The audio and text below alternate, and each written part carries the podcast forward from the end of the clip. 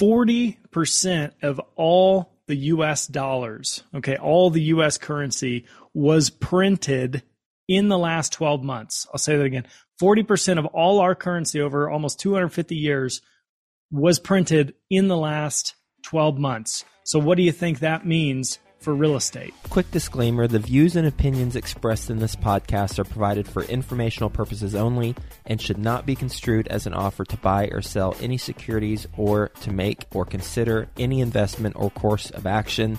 For more information, go to bestevershow.com. Hey, everybody, Travis Watts with the Actively Passive Show. Got another great episode for you guys today. It's going to be a shorter episode, but definitely a worthwhile episode. We are checking in on the current state of the multifamily real estate market.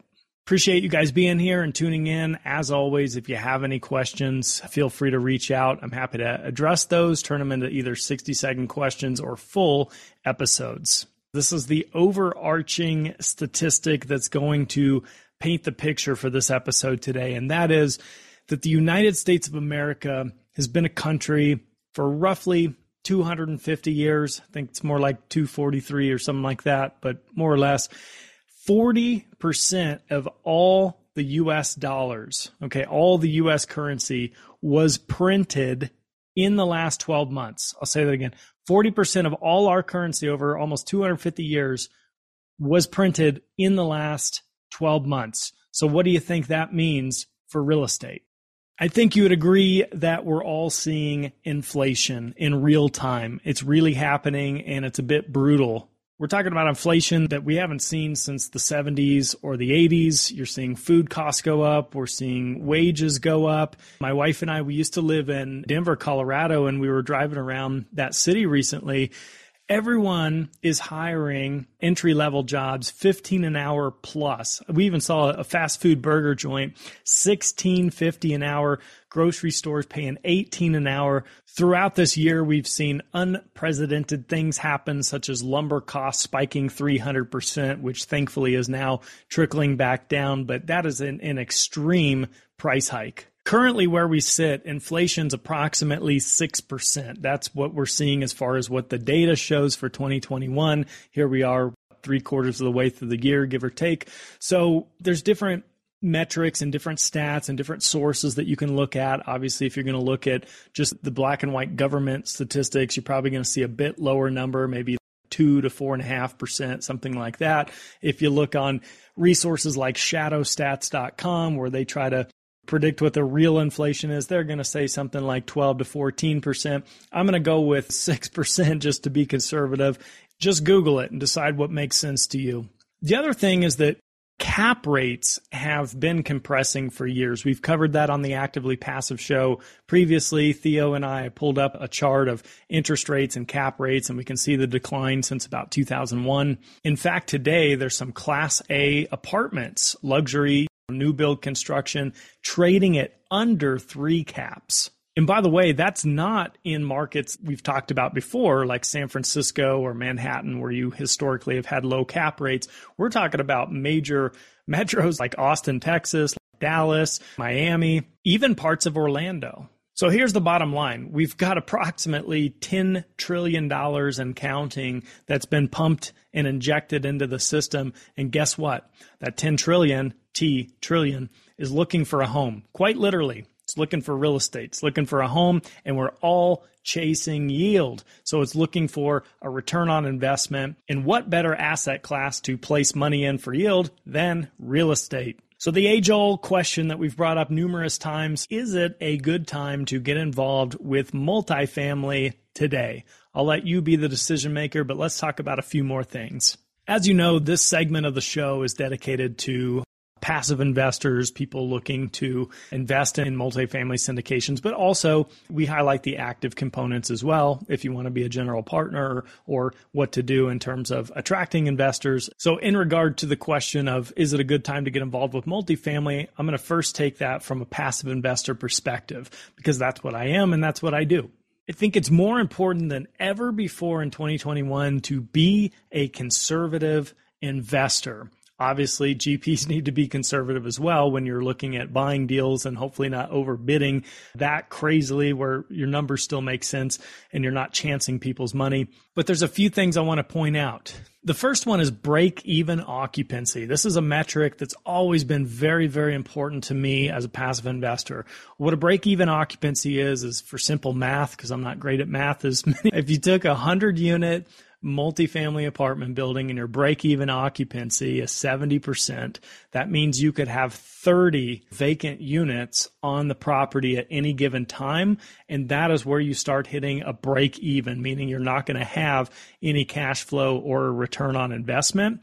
So when you're looking at a deal, from a passive investor or a limited partner perspective, that is something to ask. I don't see that a lot on pro formas, but I think that's so critical to consider. It's a big reason I got out of single family investing because you're either 100% occupied or you're 100% vacant. I didn't like that kind of risk profile. So I went into multifamily. As I mentioned in the example, that I could have maybe 30% of the residents not paying or not occupying the rentals, and I'm still not losing money like I would have been in a single family home. The second thing is loan to value. What I'm seeing with some newer operators, in fact, a newer operator just sent me their first deal the other day and they were wanting my feedback on it. And the returns look great, conservative to a point, but they look fine from an LP perspective. The problem was I finally got to their debt terms. They're putting 85% leverage on the deal. Okay, that's not very conservative. That is really pushing the upper end. And the reason they're doing that is because I'm sure it was hard to find a deal. They just wanted to get their first deal done. And that's a definite red flag for passive investors. I'm still investing today in deals with 70 to 75% leverage. There's other operators being even more conservative. Of course, the lower the leverage, the lower the return. So it kind of comes down to you and what you're comfortable with. Maybe a 4% cash flow a year doesn't excite you. So you're looking for that six, seven, eight. If you're looking for those numbers, it's probably going to be levered up 70, 75% at least. We'll get back to the show in just two minutes, but first, some sponsors I'm confident you'll find value in learning more about. Mark your calendars for the Best Ever Conference February 24th through 26th, back in person at the Gaylord Rockies Convention Center. Join the experienced community and phenomenal speakers for a weekend of learning the best commercial real estate strategies, building relationships, and quite frankly, having a lot of fun. As a bonus, once you purchase your ticket, you are put into a mini mastermind group to start making connections with other commercial real estate investors immediately. Get the lowest prices right now at besteverconference.com. That's besteverconference.com. Here's a problem you're probably not solving for right now. Have you ever had a tenant squat inside your rental and refuse to pay rent? Or are you worried about renting to a serial rent dodger? You've probably used a credit report for tenant screening before. But what if I told you you're missing out on info you need to properly verify prospective tenants? That's a problem, and the solution is Rentify. Rentify provides a summary of a prospective tenant's financial information using bank verified transactional data you can't get from a credit check. This includes monthly income, payroll, past rent payments, and identity verification.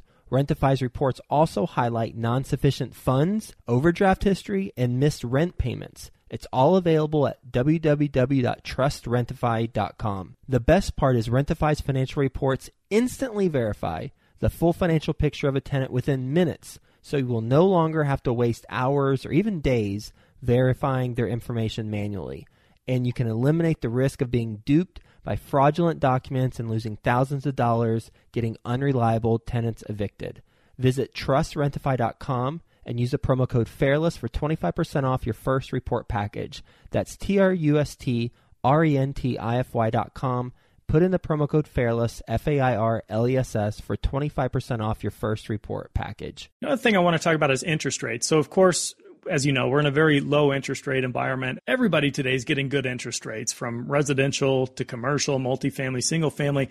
The difference is this look at the terms on the interest rates. Are they locking in for five years fixed rate, 10 years fixed rate? Is it a variable rate? There's a good chance with the inflation that we're seeing that the Fed could start raising interest rates sooner than later.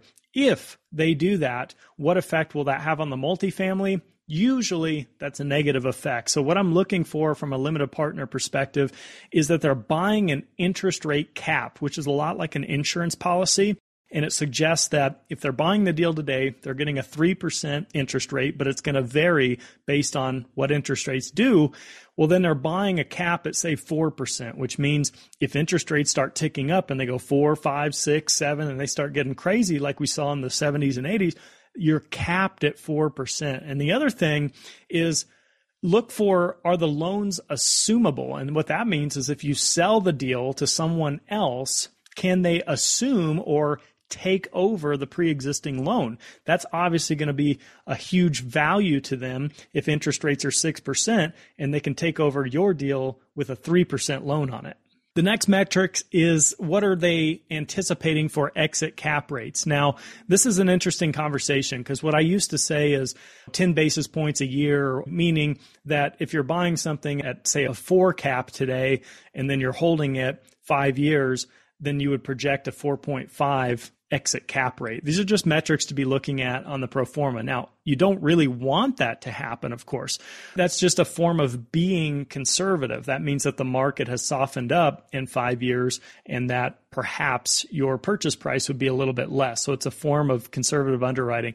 So in today's environment, you might still follow that advice, but what I'm seeing, and I just want to point this out for everyone to recognize, again, this isn't a thing that is on every pro forma. A lot of people starting to pull it kind of away from investors where of course they'll disclose it to you somewhere, but maybe not openly on page one of the debt terms. What I'm seeing is if someone's purchasing an apartment building at a four cap today, capitalization rate, that they're projecting an exit cap rate of the same and sometimes even lower.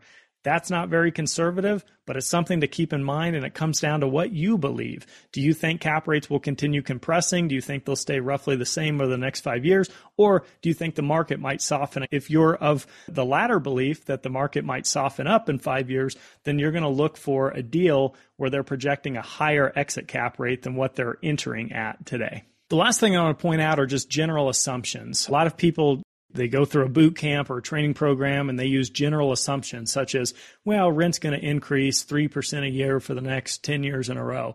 Well, it's probably not good just to generalize like that. Construction costs historically have been $8,000 per unit to turn a unit around. Well, with wages and materials, and as I mentioned, lumber spiking 300% at one point this year, you might want to be a little more conservative on that. That's definitely something to bring up or to look into when you're looking at these pro formas. What are these assumptions? What are the assumptions on interest rates, on cap rates, on wages? property management wages, maintenance staff wages.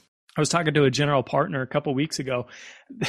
they have had the same maintenance guy for years on their properties. I want to say about 10 years. When they first hired this maintenance guy, he was at $25 an hour and today he's at $55 per hour. So it's definitely something to consider.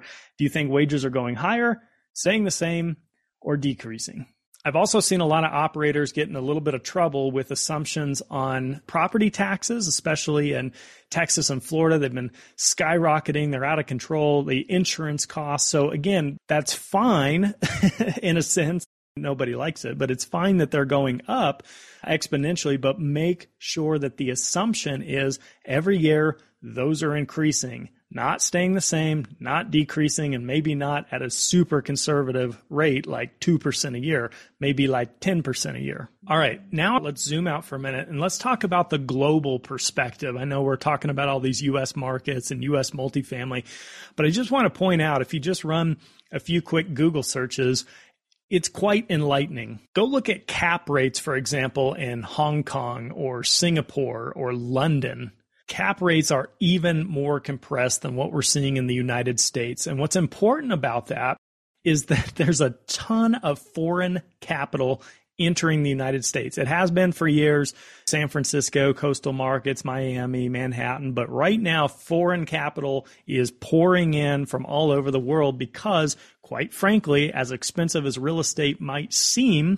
in America, it's actually some of the most inexpensive real estate worldwide especially in first world countries. I talked about this on the last episode, but you've got institutions also entering the space.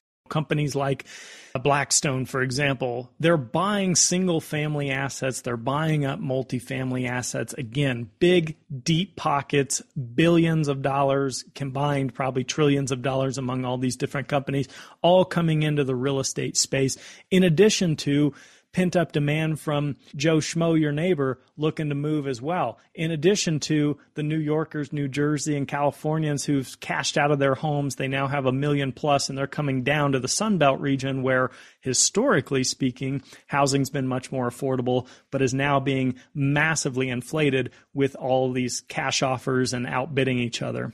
And one new piece of information is you've got these tech firms like these Zillows and these Redfins, and they're launching new platforms that essentially would make real estate much like buying and trading a stock. It's quite interesting. You should research iBuyers. Just run a quick Google search, it'll blow your mind. The idea here is that you're basically eliminating the need for realtors and you're making a very, very fast closing process available to buying and selling homes. Where, let's say, 10 years from now, in theory, I go on to Zillow.com, I find a home I want. I just click purchase, I sign a few documents, and boom, the home's mine. I go move into the house five, ten days later, something shorter than the traditional closing time frames. And then let's say I live in it for five or six months and I go, you know what? I want to sell this home. I paid 600,000 for it. Now it's worth 605. Boom, click a button on Zillow, just sold my home. Move out five, ten days later. So it's much like trading stocks. So that gives people a lot more flexibility. Obviously, a ton of pros and cons to that. But the point is, these companies are trying to gain massive market share right now, and they're trying to buy a whole bunch of single family inventory. We'll get back to the show in just two minutes, but first, some sponsors I'm confident you'll find value in learning more about. Mark your calendars for the Best Ever Conference February 24th through 26th, back in person at the Gaylord Rockies Convention Center. Join the experienced community and phenomenal speakers for a weekend of learning the best commercial real estate strategies, building relationships, and quite frankly, having a lot of fun. As a bonus, once you purchase your ticket, you are put into a mini mastermind group to start making connections with other commercial real estate investors immediately. Get the lowest prices right now at besteverconference.com. That's besteverconference.com. Here's a problem you're probably not solving for right now. Have you ever had a tenant squat inside your rental and refuse to pay rent? Or are you worried about renting to a serial rent dodger? You've probably used a credit report for tenant screening before, but what if I told you you're missing out on info you need to properly verify prospective tenants? That's a problem, and the solution is Rentify. Rentify provides a summary of a prospective tenant's financial information using bank verified transactional data you can't get from a credit check. This includes monthly income, payroll, past rent payments, and identity verification. Rentify's reports also highlight non sufficient funds, overdraft history, and missed rent payments. It's all available at www.trustrentify.com. The best part is Rentify's financial reports instantly verify the full financial picture of a tenant within minutes, so you will no longer have to waste hours or even days verifying their information manually. And you can eliminate the risk of being duped by fraudulent documents and losing thousands of dollars getting unreliable tenants evicted. Visit trustrentify.com and use the promo code FAIRLESS for 25% off your first report package. That's T R U S T R E N T I F Y dot com. Put in the promo code FAIRLESS, F A I R L E S S, for 25% off your first report package. Real quick, just transitioning back to foreign investors and just institutional buyers in the space. Think of it this way everybody's chasing yield, as I pointed out, and yield meaning passive income, cash flow, dividends, interest, et cetera. Everyone wants their money to grow, and everybody wants that monthly passive income, right? So look at the environment of the banks and money market accounts, savings accounts, CDs at the bank, U.S. Treasuries, most bonds, they're paying 2% or less, generally speaking, as an annualized yield. So apartments are still very lucrative. Even if you paid all cash for an apartment building with a four cap, that means approximately a 4% annualized cash flow without any kind of leverage or debt. So, in other words, a much more conservative play. And 4%, this is why we're seeing compression of cap rates because the alternatives are so much lower that everyone's transitioning to real estate and saying, hey, four is still pretty strong. And that kind of circles back to the question of this episode is now a good time to get into multifamily? Well, it depends. If you're looking at a pro forma and you're seeing a four, five, six, seven, eight percent annualized cash flow, or you're seeing a 10, 11, 12, 13, 14 internal rate of return, well, ask yourself the simple question what's your alternative? If you're not going to invest in something like that, what are you going to do with your capital? And if instead your alternative is, we'll make 0.01% in the bank or make 2% in a bond, knowing that interest rates are probably going to be going up in a few years, maybe it does make sense to invest. I don't know. I can't make that decision for you, but I've made the decision that in today's market, I'm still personally an investor in multifamily. But that's just my take. I'm not telling anyone else what to do. As always, not a financial advisor, CPA attorney, please seek license advice. And bringing this short episode full cycle and here towards the end, the last thing I want to talk about is migration trends. For years, I've been talking about on this show and on other podcasts and on my blogs that we're going to start seeing Californians and New Yorkers and people in New Jersey, these high tax, very expensive real estate areas start coming down to the Sun Belt regions, the Arizonas and the Texas and the Florida and the Georgia and the Carolinas and all this kind of stuff, which it has been happening incrementally, but the pandemic has really accelerated that happening. And the tax changes have really accelerated that happening. And just the ability to work from home. If you don't have to drive and commute and pay tolls and taxes just to get into Manhattan and go up your 40 stories to your office, if you can just work from home, then why live in an environment like that that's so expensive if you could just move out to upstate New York or somewhere else where it's far cheaper? So here's what I want to point out about migration trend that we haven't really discussed before. And it's kind of a new change actually that's happening. It's kind of unfolding right now as we speak. Again, about Q3 of 2021. That is the shift back into the suburbs. A lot of people are leaving city centers. We've known this for some time. We have talked about that before. And a lot of migrations happening still in the major metros. What I'm talking about is Dallas, Texas, Orlando, Florida, Miami, Tampa, etc. But you know what else is happening is right now, as we speak, the biggest explosion is happening from what I've seen and read in the submarkets of the major metros. So going back to those examples I just shared, we'd be talking about Irving, Texas, which is a submarket of Dallas, or Winter Park, Florida, which is a submarket of Orlando, Glendale, Arizona, as compared to Phoenix, Lawrenceville, Georgia, as compared to Atlanta. All of these are just several miles out of city centers. But this is where we're seeing massive rent growth and appreciation. And I think this is kind of the new play for 2021. Again, I'm not saying that people aren't moving to Austin and Dallas and Orlando and Miami. They certainly are. But for those looking for a little more affordability, they're really pushing towards the submarkets. A lot of companies, a lot of CEOs over the last 12 months have been rethinking business strategy. Do we really need this commercial space? Do we really need these offices? Do people really want to be cooped up together long term?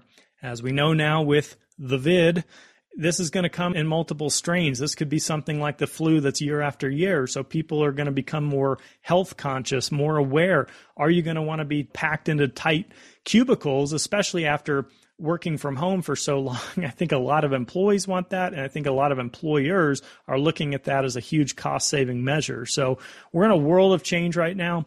Interesting times that we live in. But these are a few snapshots of what's going on in the multifamily sector, basically Q3 2021 hopefully a couple new insights, a couple new things you didn't know. I really encourage you guys to go out and search the iBuyers. So it's just kind of like iPhone. So the letter I, lowercase buyers, this is referring to the institutional players entering the space and the new technologies coming out about buying and selling real estate. Something to keep an eye on for sure. As always, thank you guys so much for tuning in. This is Travis Watts with the Actively Passive Show. We will see you next week.